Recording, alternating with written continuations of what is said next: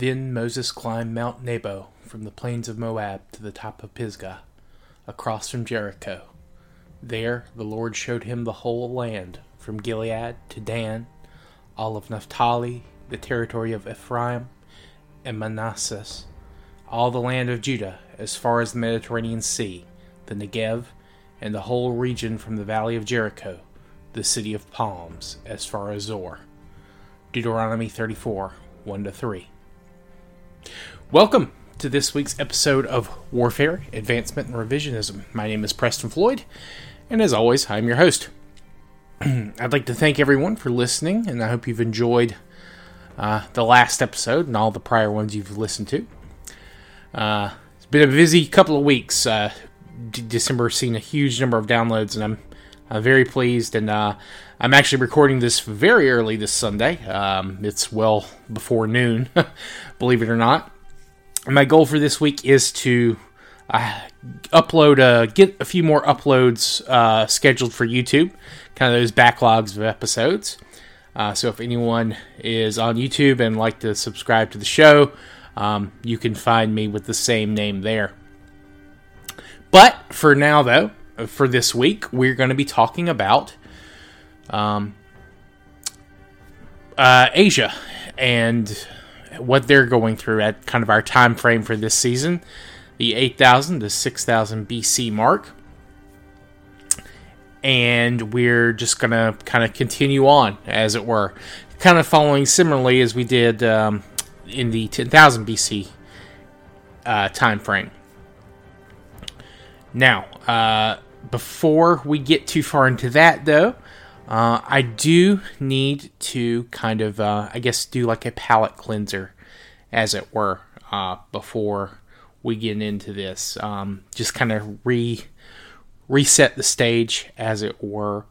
Uh, and we will be going back a little bit, at least for the start of this episode, and then kind of continuing on. Um, and this first couple of episodes, we're probably going to be in the same general area for this um, uh, for this region. Uh, instead of starting in Arabia like we did after uh, we got done with Africa at 10,000 BC, though, uh, we're going to be focusing on uh, the Middle East and the Levant more as a whole. We will, of course, talk about Arabia, um, but it's not quite as central because, um, well, humans have already migrated through there. Um, it's not as big, uh, or it's not as uh, central of an area for human development as it was at the 10,000 BC because that's kind of where humans probably initially left Africa from to get to um, India and then Australia and,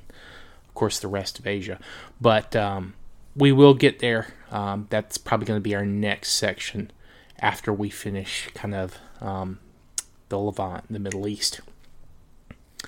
Uh, and that kind of brings me to one of the first big things I wanted to talk about. Uh, that is terminology. Um, when we were here at the 10,000 BC mark, I went into the terminology of Mesopotamia and the origin for uh, the names of the Tigris and Euphrates River uh, how we got those, and how, of course, um, we would define that region, the Fertile Crescent, Mesopotamia, for the podcast purposes. Uh, now I want to go into detail about the term Levant and what I mean when I use that term. Um, I'm going, I'm kind of doing this piecemeal to fill some time, you know, for certain episodes, and because it, we advance through history, uh, new terms arise to describe regions that have been uh, defined slightly differently than they were earlier. Um, some are culturally descriptive, some are geographic, and then there are some that are both.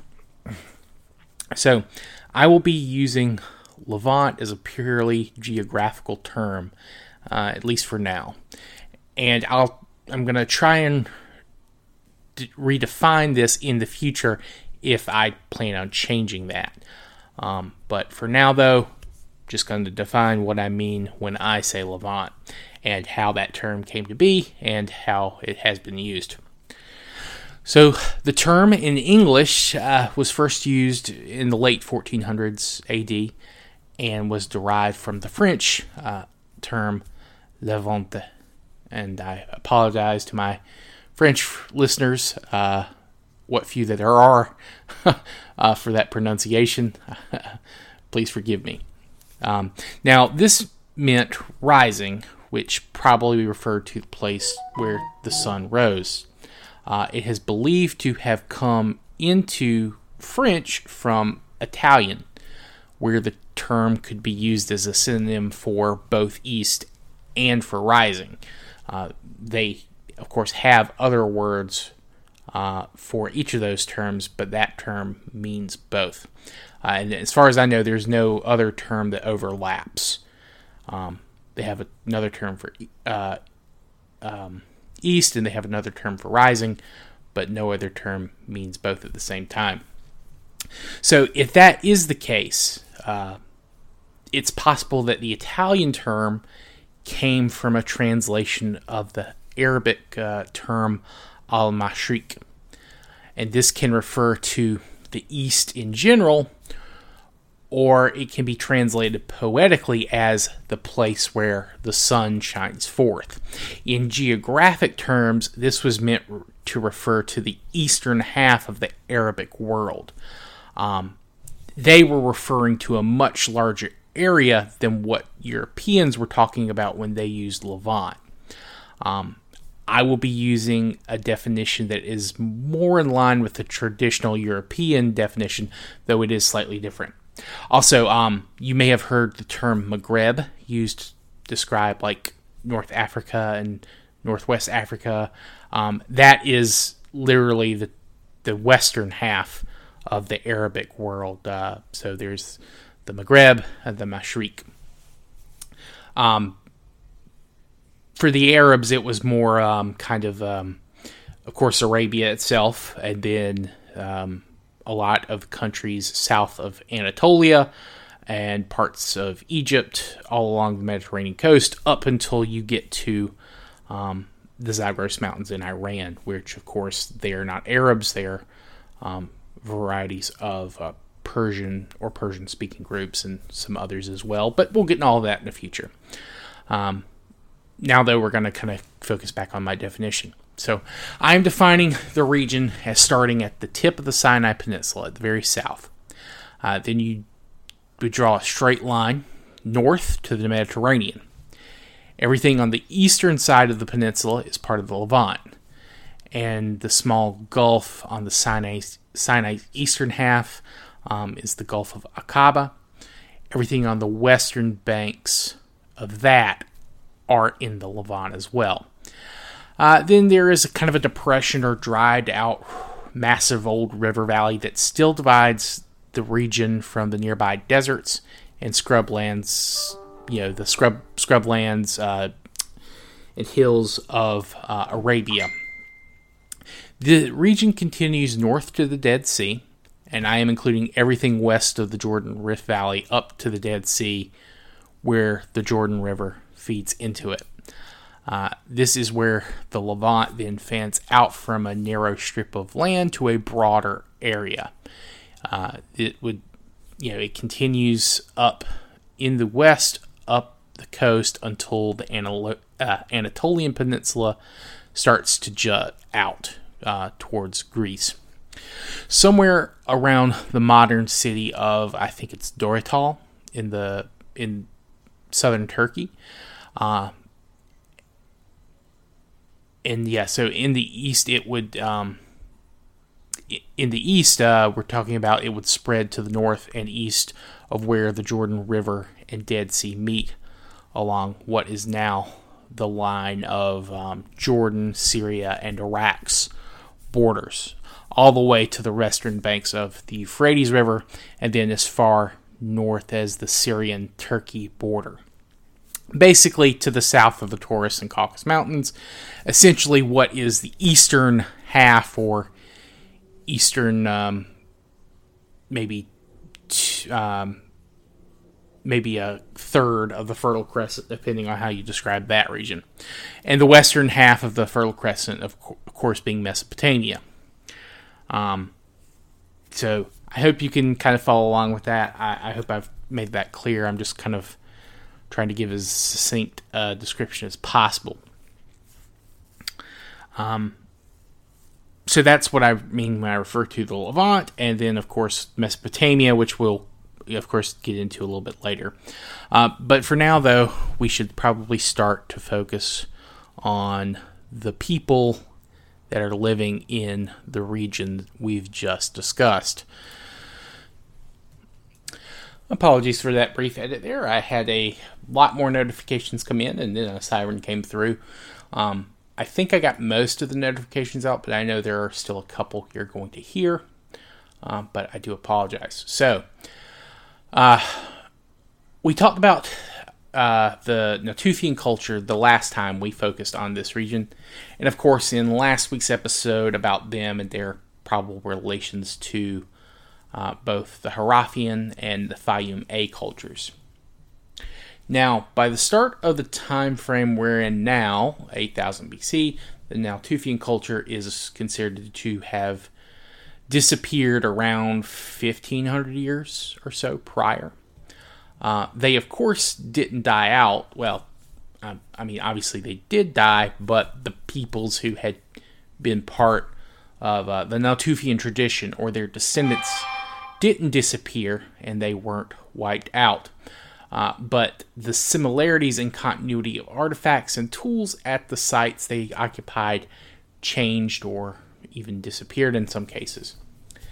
Um, there are sites uh, that are abandoned as well that had been being used regularly. Uh, and there are new sites, of course, that are starting to be used. Um, we'll be talking about the groups that split and developed from this culture why they possibly did so, and kind of what was unique about them. Um, I should also identify where the Natufians were found so we can compare that with their successor groups. Um, their sites and artifacts have been found as far to the south and west as the Sinai Peninsula, though not far inland, mostly along kind of the coast. Um, they occupied and roamed modern day Israel, Palestine, Lebanon, and the western parts of Jordan that kind of border the Dead Sea and the Sea of Galilee. They also seem to occupy, uh, occupy a belt of territory that curved to the northeast into modern day Syria up to the Euphrates River and it seems they stayed between where the river turned from following almost directly south from Turkey uh, to the big southeast bend before it turns almost completely to the east. Uh, so it, it, created a, a very large curve or bend. Uh, so somewhere between about 40 to 50 kilometers, which is uh, between 25 and 32 miles. Um, along the river that they're occupying. And they had sites on both sides of the river at this range. Uh, today, unfortunately, there is a lake over parts of this area uh, on the Euphrates, um, which that made it harder for me to do the math on that. Uh, so that may be a little off. Also, um, you know, there are Natufian sites that are unfortunately now covered um, by water.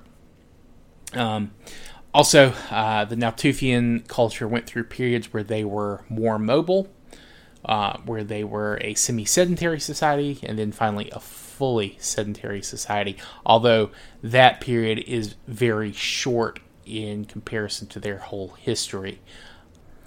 And that brings up kind of the next thing I want to discuss about uh, both the Natufians and their successor successor groups. Um, the Natufian are uh, a group that is most closely, uh, closely associated with the start of a period of time referred to as the pre pottery Neolithic.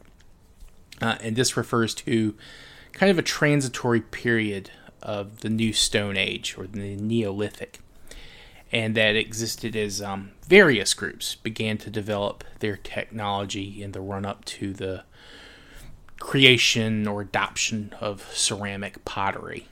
Uh, this term could be applied to a few different places, though there are others that it wouldn't apply to. Uh, places like in China, where they've had pottery for quite some time uh, up until now. Uh, although, again, that's not all China, that's only certain groups in China.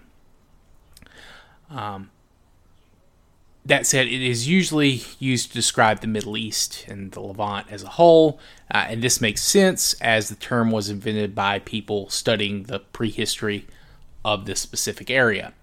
Uh, think about how the Three Ages system of stone, bronze, and iron works well in Europe, is because it was designed based on European sites.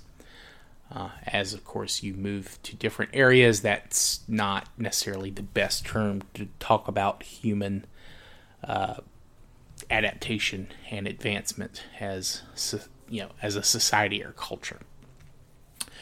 Um, now this time frame is further split into subperiods, and those periods are further divided into generally early, middle, late, etc. Um, the primary uh, time frames we're going to refer to are the pre-pottery Neolithic A, pre-pottery Neolithic B, and there are even those that uh, also use pre-pottery Neolithic C. Um, this is a little bit rare to run across uh, because I think it's kind of like a it's very limited in terms of its geographic scope. Um, uh, but we may run into it. I may have to use it at a couple of points later. But for now, though, this is mostly going to be focused on um, PPNA and PPNB sites. Uh, now, the start of the PPNA lines up with the last 500 years or so of Natufian culture. Uh, though it is important to remember that the Natufian are, you know, while they're the most famous of the groups of the PPNA period, they're not the only ones. And not all PPNA sites are Natufian. And I guess I suppose that means it's possible that some Natufian sites may have been abandoned before this time frame. Um, but I, I didn't really check the time frame on all of their sites to confirm that. So I guess it makes sense that since that is the end of their cohesive period, um, you know that that would uh, probably be the case. Uh, now, who succeeded the Natufians is again a matter of contention. Uh, there are those that try to tie the PPNA as its own cultural tradition. Um, and there can be no doubt of some ties uh, between the Natufians, the PPNA, and other groups um, outside of the region that the Natufians, you know, lived in. Um, but there is a doubt as to whether those ties are genetic, linguistic, religious, um, material, or you know some amalgamation of all of those. Um, and after the Natufians disappear, there are smaller regional subcultures under the PPNA umbrella tied to a smaller number of sites, um, though the sites themselves may be more uh, notable than you know even Natufian ones are. Um, and then there are, you know, cultures whose existence is tied to, you know, specific arrowheads or a specific, you know, type of tool made a certain way out of certain materials. All of these are controversial to some extent because there are claims that you know some cultures are an offshoot or deriver, a der, uh, diver, uh, derivation from one of the other, or you know, vice versa. Uh, one example of this is the uh, Sultanian or Sultanina culture and the uh, uh, Khiamian culture. Um, there was a paper I read from uh, the 1990s by uh, Dani uh, Nadel, Nadal that argues that the entirety of the Khiamian toolset and lack of specifically uh, datable material meant that the entirety of Khiamian artifacts were just an example of like uh, uh, late um, I'm sorry, uh, was just an example of Sul- uh, Sultanina groups exhibiting inner site variations or experimentations. Uh, though, from my understanding of that, is that the Khiamian arrowheads are or were spread far wider than the rest of the Sultaninian uh, toolkits. Now, I am not an archaeologist, and I am not skilled enough to look at stone tools and be able to tell their material, who made them, or when. Uh, so I'm not going to be able to offer uh, much in the way of an opinion on that. So I'm just going to try to lay out a few possibilities and as much evidence as I can. Um, and this is going to remain true for a couple of uh, episodes uh, specifically. Um, and I'll, of course, bring that up again if I need to. Um, but just keep in mind that all of this is very much based on some level of conjecture. Uh, conjecture. Now, again, all of the pre-pottery Neolithic sites in the Levant are believed to be related to the Natufians and are considered to be their successors or successors to their successors or grand successors, however you want to talk about that. Um, and that is, uh, you know, they're related either by, you know, of course, location, toolkit, genetics, linguistics, etc. Um, these groups continued the experiments that the Natufians had done of living a more stationary, sedentary lifestyle and continued to make it more and more feasible while still being hunter gatherers. Now, you may ask, and it was a question for a while as more and more evidence came out that sedentary or semi sedentarism preceded agriculture.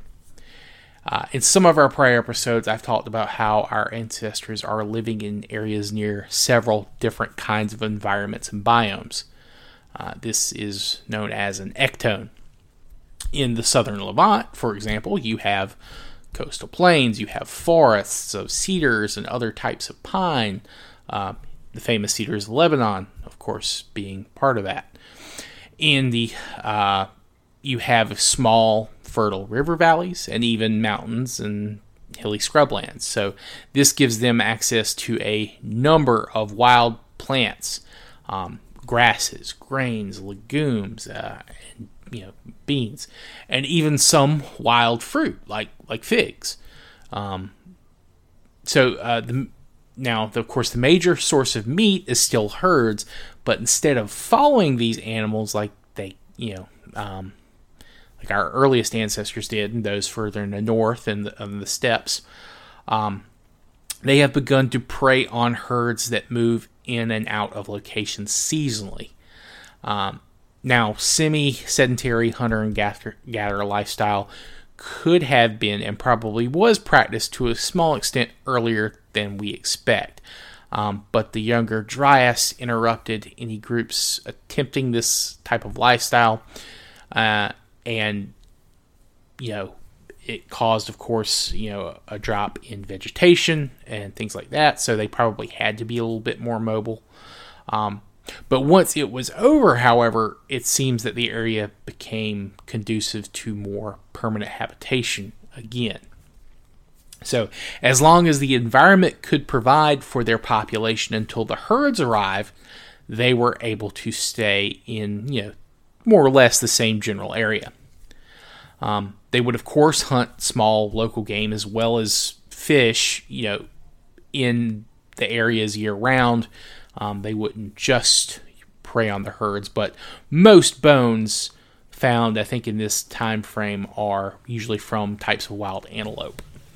And of course, as time went on, uh, you begin to see um, domesticated strains of plants they were eating and small herds of semi domesticated uh, sheep, cows, uh, or aurochs in this case. And, uh, you know, then later um, you'll begin to see, you know, what are probably more domesticated animals. It's hard to tell just from bones if in this early period if an animal was domesticated or you know if it was a wild variety um, but you know, as time goes on, around you know, starting around the 7000s BC, you'll probably begin to see pigs gradually become um, introduced into that domestic sphere, uh, which I'll be going into again when we talk about our our next domestication episode when we go over what has been added or will be added you know during this time frame i'll go into more detail on pigs. But gradually all these uh, semi-domesticated strains of crops and animals are going to become more vital rather than supplemental to our diet which is what they were at the start at the, even at the 8000 bc um, start of our timeline. Um, and it is at this time that we have numerous sites that have emerged and become sorts of mixes, uh, kind of between you know tiny towns or maybe base camps or watering holes or depots for several regional cultures. Now, uh, I'm going to go over the major ones uh, that have had the most research done on them. There are others, of course, and once you know more places start seeing intensive study and excavation, it's going to shift and refine our timeline more, and maybe maybe even change what areas are considered more important.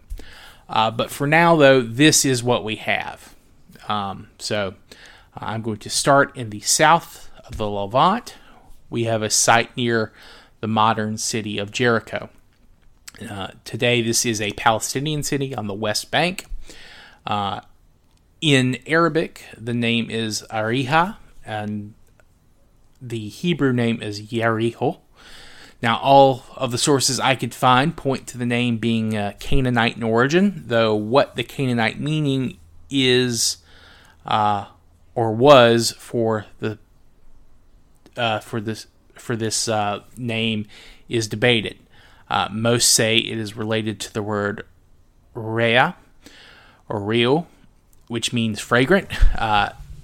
Then there are those who say that the name comes from the, their word for moon, Yarea. Uh, the city was home to a temple to a lunar god known as Yarik. Uh, the reason most people think that Fragrant is older is due to the fact that the site had been occupied far longer than the god has been attested in the area, and the moon wouldn't be localized in the same way the surrounding, um, you know, wild uh, plants uh, and palms, uh, and you know, uh, there's a famous spring in the area, which we'll get into later. Um, and there actually there's numerous wild springs, uh, which of course results in you know a lot of fragrant foliage.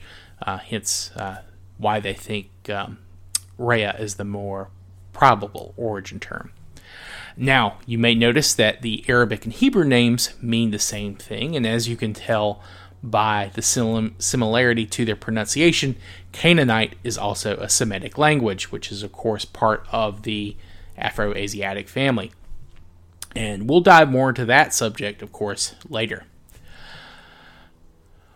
But to get back to uh, the actual type site of Jericho, which, again, uh, that's the modern name for it. Um, we don't know what uh, what the people living here at that time would be calling it. Um, could it have meant fragrant in an earlier language that the Canaanites themselves uh, translated or you know maybe descended from? Uh, who can say? I think probably um, probably not, just due to reasons we'll get in here a little bit shortly.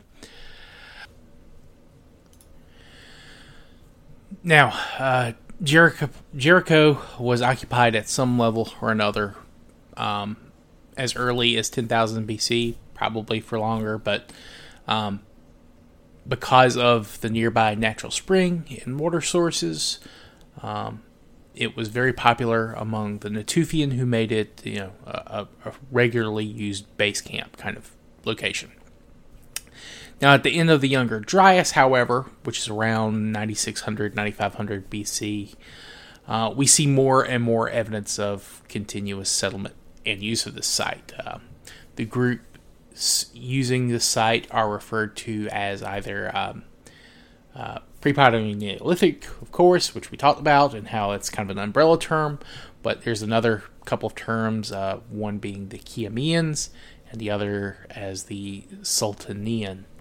Um, again, this is a matter of some debate. Some say the Khiamians and the Sultanian are, you know, just different versions of the same group. Uh, that the Khiamians are just a Sultanian, uh, Sultanian.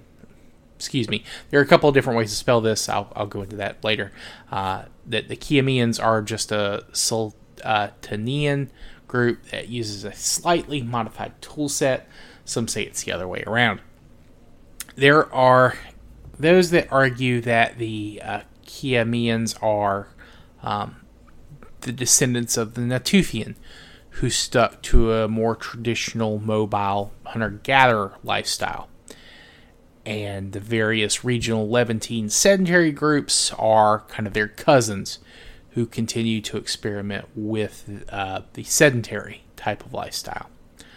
Um, there's another thought that the regional groups are actually uh, descendants of the Khiamians, who, because of weather changes, saw that sedentary life might be more viable or more comfortable. And still, others argue that the Khiamians uh, kind of were their own group, uh, that they were merely neighbors of the Natufian and then their descendants, and all that, you know, and that comes with all that that would entail. So, fighting, trading, intermarriage, etc. Uh, the Natufians do have artifacts from, or, or material from far away, things like obsidian or uh, volcanic rock. So they were trading, they were involved with trade. Uh, perhaps the Khiamians or their predecessors were involved with that if they are unrelated. So, um, but of course, again, that would come if they were traders. That would, of course, you know, come with all that would entail fighting, intermarriage, whatever. Now, the name Khiamian comes from a place called El Khiam.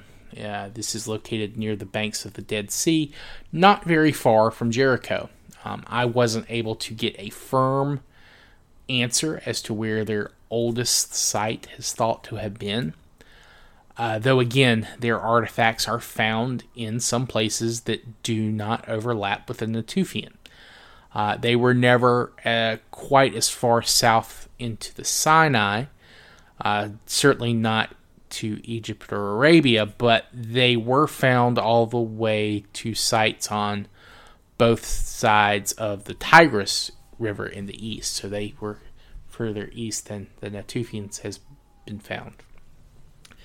But whatever the exact case of the Khiamians, by 8000 BC, uh, they have been gone for around 600 years at the latest.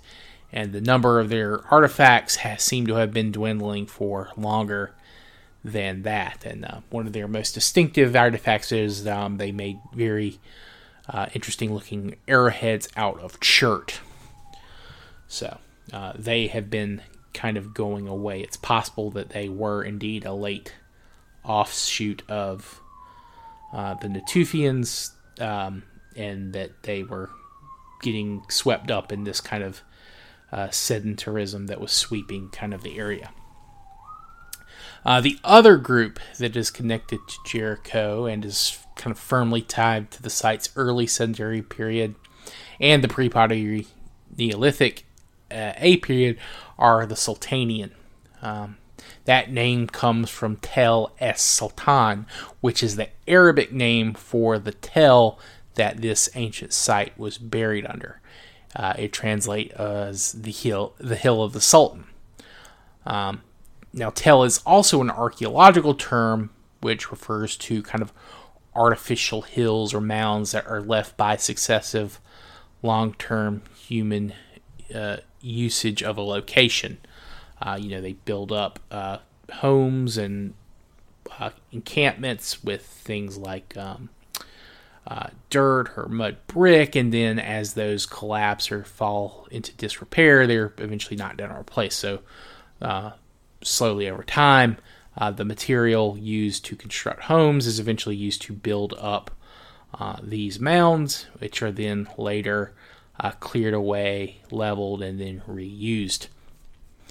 You'll see a lot of these in the Middle East and Turkey, uh, mainly because, again, they have been occupied for slightly longer periods of time, but there are other structures that are they're virtually identical to Tell's, you know, all over the world. Of course, some are bigger than others depending on where they were located and the types of material being used, but um, we'll go into more sites like that in the future. Uh, in all those places, not just here. Now, the Sultanian uh, group is kind of associated with the southern Jordan Valley, with uh, uh, Jericho being considered uh, their type site. Um, now, again, they could be just part of a wider PPNA, and A. And this is just like a variance, but um, at 8000 BC, several things had already happened at Jericho that may better be associated with the Natufian or, you know, whoever, you know, maybe like a transitory group between uh, periods, I guess, as they're uh, evolving from one group to the next. Um, but uh, there is evidence, you know, starting, you know, probably somewhere between 9,500 to 9,000 BCE. Um, Jericho already had um, small, kind of circular uh, dwellings made of like um, mud brick, uh, you know, and this would include um, uh, things like straw, you know, kind of padded in to kind of make it uh, thicker, uh, and then of course being dried with um, um, sun. Uh, so it would be clay, straw, kind of mashed together, and then these bricks would kind of be um, plastered together with kind of a mud mortar. Um, the houses are generally, you know, around the same size. Uh, I don't think there's anything bigger than, you know, 20 feet. Um, and, you know, they, they probably have um, very simple uh, uh, roofs made out of things like, um, you know, um, sticks or, you know, small uh, twigs, just kind of mud, you know, mud uh, mortared together, similar to the bricks. Um, there is um, burial of the dead by these early groups. In fact, um, this is something I didn't bring up with the Fayum and uh, the culture, mainly because um, they emerge again as our time frame is ending. But this is something you see in a lot of places uh, in the Middle East. Um, that is the burial of uh, dead family members under the floor of the homes they're living in. Um, you know, uh, there's a number of reasons for why they think this was done. Um, some say it's kind of like a claim on, you know, this house, it's yours. You know, we've got my, you know, so such and such generations of grandparents, you know, right here in the floorboards. This proves this house is mine. Um, it could have been like a kind of uh, maybe they were protecting the home from spirits. Uh, they didn't want them to kind of be um, uh, upset with them after they died, you know, just kind of keeping them close. Um, there's a number of things that this could have been used for. Um, you know, and this is something that uh, you'll kind of see change gradually over time. Eventually, there are separate burial areas, but a lot of early Neolithic cultures, uh, at least in uh, Egypt and the Middle East, yeah, you see a lot of uh, keeping parts of your dead relatives with you for who knows whatever reasons. Um, yeah, I love both my parents, but I don't know if I'd want their skulls like underneath my floorboards, and I don't know if they'd like that either. To be quite honest, um, I don't think they would. But and of course, again, we've already talked about how they're relying on hunting uh, mostly antelope with very little, um, well, not little, but a much less reliant on um, semi domestic animals and plants. Uh, by the start of our timeline, though, at 8000 BC, there is um, there's been a lot of growth in and around Jericho. Um, in fact, uh, during the 50s, uh, when this site was being excavated by Kathleen Kenyon, uh, she did a six year study of the area that was kind of like a follow up on an earlier studies, I believe in the, the early 30s.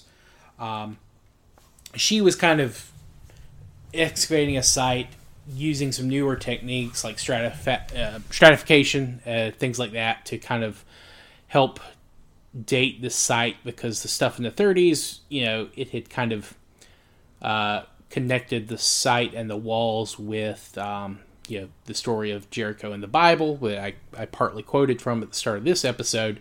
Uh, she was able to push back the dating on this site much further. Uh, she was also able to find another structure uh, that we're going to talk about. Um, but essentially, what she was finding is that Jericho at the time um, was the earliest, I guess um, you might call, city uh, found. Um, and this, of course, was, and it was older by almost uh, 5,000 years than what the previously thought oldest city was. Um, now, uh, we can get into a debate about what a city is and you know what it constitutes, that kind of thing. And that was, of course, a debate held by people kind of reviewing and responding to her work at the time.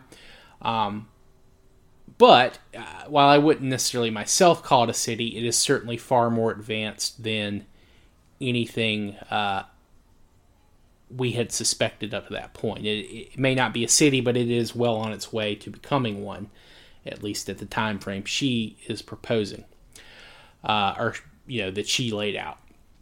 Um, and it is whether it's a city or not, it is the first walled city or first walled settlement that we have a record of, and these walls were were very large, uh, especially considering you know these people did not have um, pottery or writing or draft animals things like that. Like this is uh, this is something u- unique uh, at history, at least at this point, or at least it was something that was brand new, uh, something that was never attempted at this scale. I'm sure before.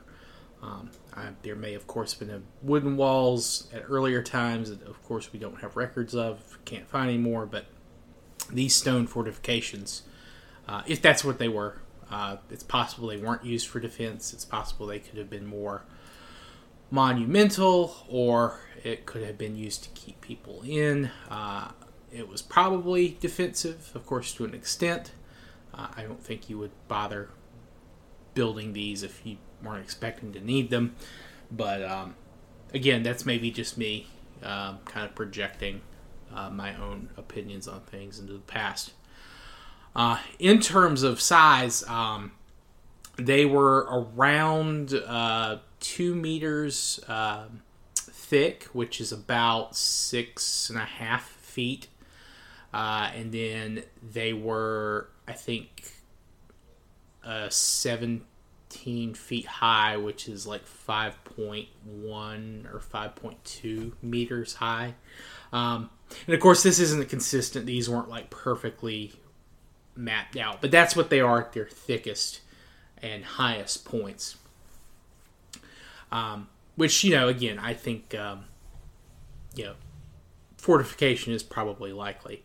So uh, this makes it basically the oldest city wall discovered pretty much anywhere. Even though there have been sites that have, I think, been found recently that show that um, maybe um, Jericho might not be the oldest city, and it's certainly not the oldest um, uh, settlement, uh, which we'll get into again in the next couple of episodes. But there was a period of time uh, for around 40 years or so, I think, uh, that that was kind of considered, you know, um, that that was considered the case. So just uh, just something to keep in mind for the future, and just kind of show you how things can change. Uh, now there was also a ditch uh, for you know that was surrounding the wall, and I think it was around. Um, I think they've estimated it was about 27, 30 feet. Um, wide, which is about eight meters, uh, and then it was about um, three meters deep, or about nine feet deep, and it was that was cut through bedrock. So um, the amount of labor needed to do that, uh, it would have you know, and to cover the size of the town, which was about, um, which I think covered about, you know, two thousand feet, which is like six 650 600 meters um, just the the amount of labor would have been tremendous so that has led people to kind of conjecture like how many people lived in uh, Jericho. Um, it would have, you know, it may not have been more than a couple of thousand, but um, to get that many people to work together uh, would have been incredible. Uh, and it's very possible that you know it could have been done over a much longer period of time with fewer people.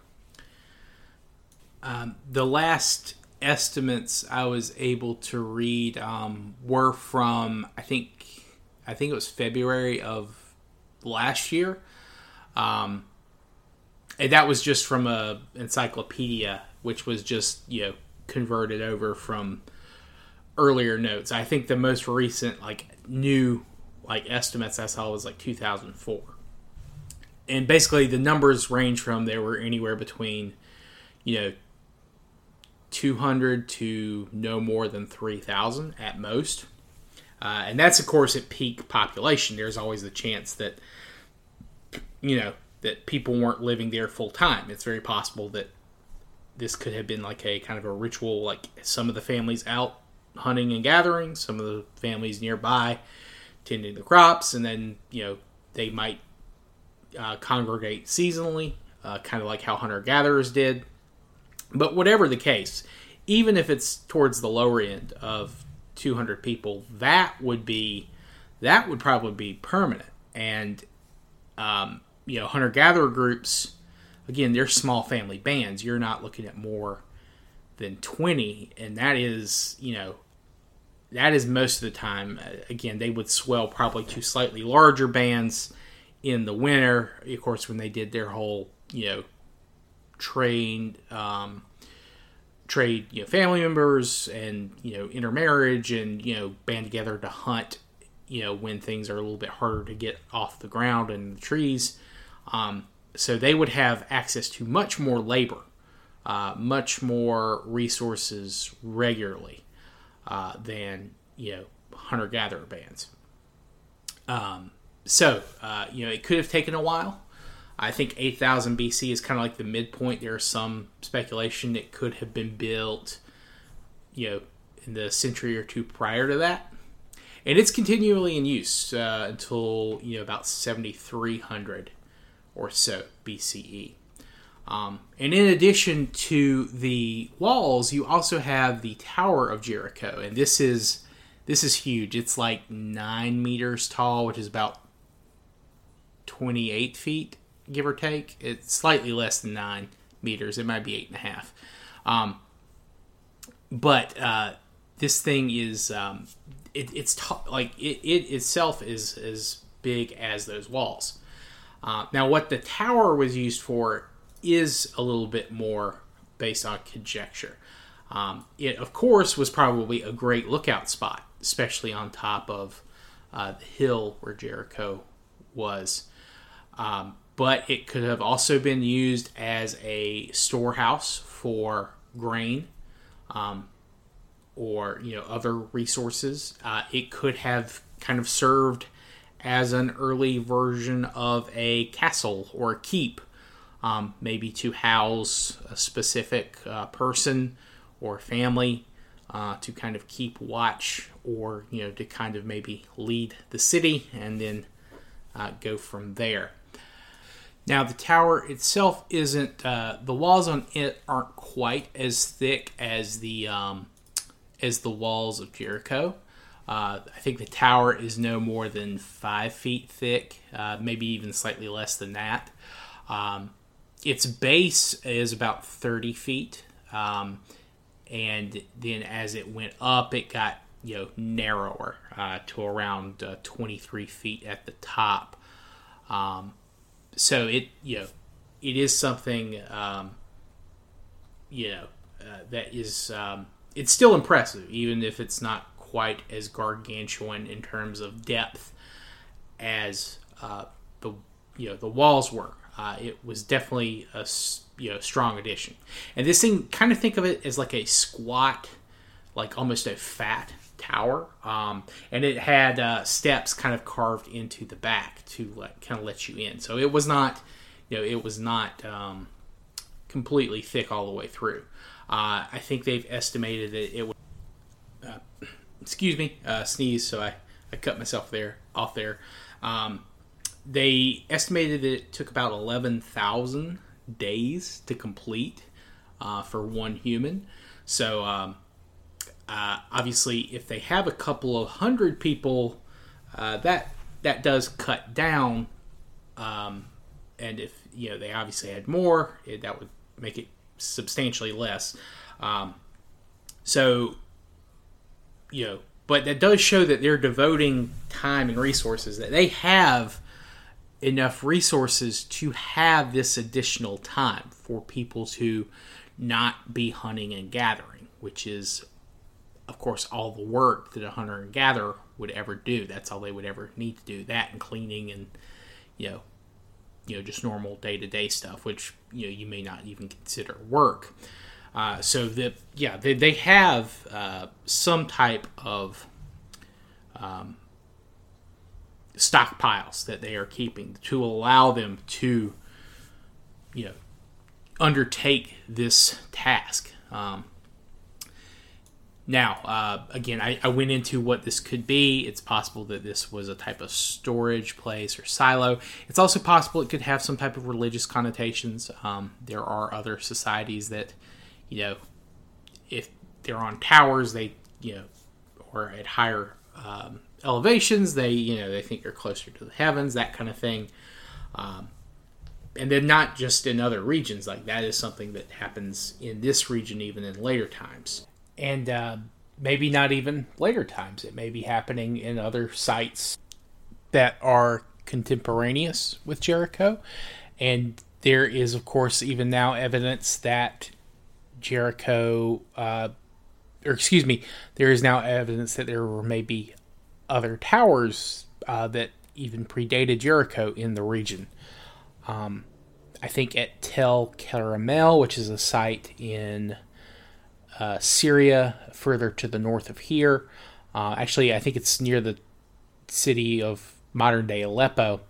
Uh, there was excavations being done by a Polish Syrian team, um, just trying to you know, see what they could find in the area.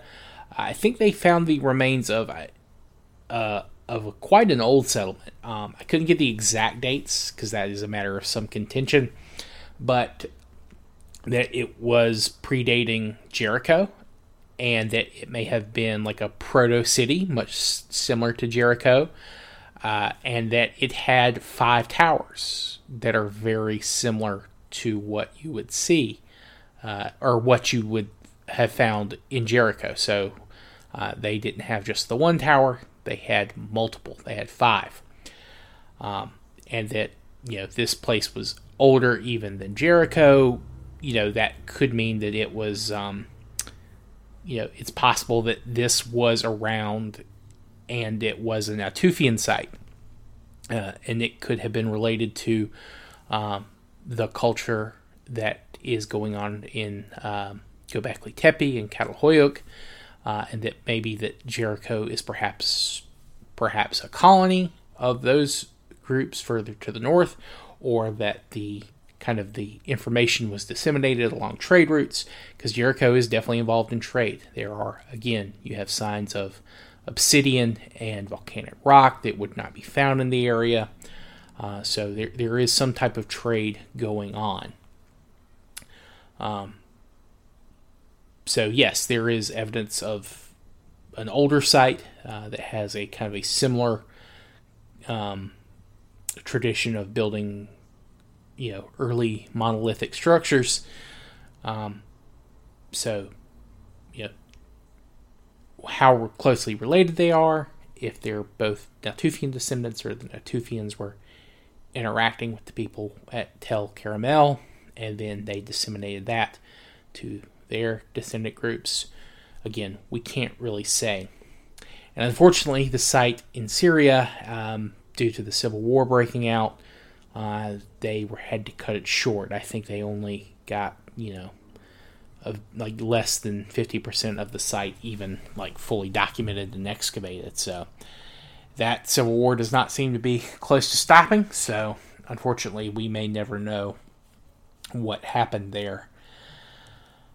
Uh, but uh, to continue with Jericho, um, so yes, the walls, the tower are in use for a few hundred years until you get to about somewhere between 7300 to 7000 BCE. And Jericho is then abandoned for a period of time. Why it was abandoned is, of course, unknown. Um, there are a number of theories. Uh, it has been suggested that perhaps there was an earthquake in the area. Uh, that would explain why a portion of the walls collapsed and the tower kind of eroded away, at least at the top. Uh, there is always the possibility that it was invaded. After all, why build walls if you don't need them? Uh, it's possible that they were kind of under attack from a group. And there is, of course, the possibility that uh, there was some type of plague or illness that spread. Uh, again, this is very early in the days of uh, animal rearing. Perhaps that we have our first crossover of a virus and that it was spreading among the more tightly compact, even though uh, Jericho is not, of course, a planned out city, it is still a relatively contained one. Um, and I didn't mention it, but the houses, there is no central planning. This site does not seem to be grid shaped. There is not any type of um, center structure uh, that is necessarily taller. Of course, there is the tower, but most of the homes seem to be, you know, within reasonable dimensions and relation to each other in terms of size. It's it's kind of a, it's very much a organically grown city. It's not centrally planned. Um, so yeah, perhaps um, perhaps there was a plague. Perhaps they were attacked by an outside group. Um, you know, perhaps they were overgrowing their crops. Perhaps there was a bad case of soil erosion. Um, but whatever the case, uh, you know, the site is abandoned for uh, a couple of hundred years, at least um, in terms of large settlement. It's always possible that there could have been um, small groups that stay behind, maybe stragglers or squatters uh, from an outside group, or just people who just didn't want to leave, and they're like, well, it, it's good enough. Eventually, though, uh, it would be resettled, um, and there has been kind of a change or evolution uh, in the culture. Uh, and this is now the period uh, known as pre pottery Neolithic B. Um, but uh, we're going to go more into that, I think, in the next episode. Um, I've been recording for almost an hour now, and um, yeah, it, has been a it's been a very long episode. In fact, this will be the longest episode. Um, I do need to try and get a little bit more of those notifications out, and I think there are some sirens that still need to be edited out as well. Um, I can't guarantee I'll get rid of everything, but I'm certainly going to try. Uh, I'd like to thank you all for listening. Uh, if you have any questions or feedback, please let me know. Uh, I hope you've enjoyed. Uh, you can reach me, of course, at my email, waradrevpod at gmail.com. Or, of course, you can reach me at my Twitter link, which I will include in the description. Uh, yeah, so next week we'll be back. We'll be continuing with the Jericho at uh, during the pre-pottery Neolithic B, and we'll um, of course, continue on through the region uh, after that. Um, I don't think it, the next episode will be entirely based in Jericho, um, but we will uh, have to see, I suppose. But yeah, uh, please let me know if there's any questions or if you catch anything that you might like to point out, please tell me. Um, but yeah, I hope you enjoy, and I hope you continue listening. And I'd like to thank you for doing that on, uh, you know, on this weekly basis. But uh, yeah, I hope you'll be back next time. Thank you, and have a great rest of your day.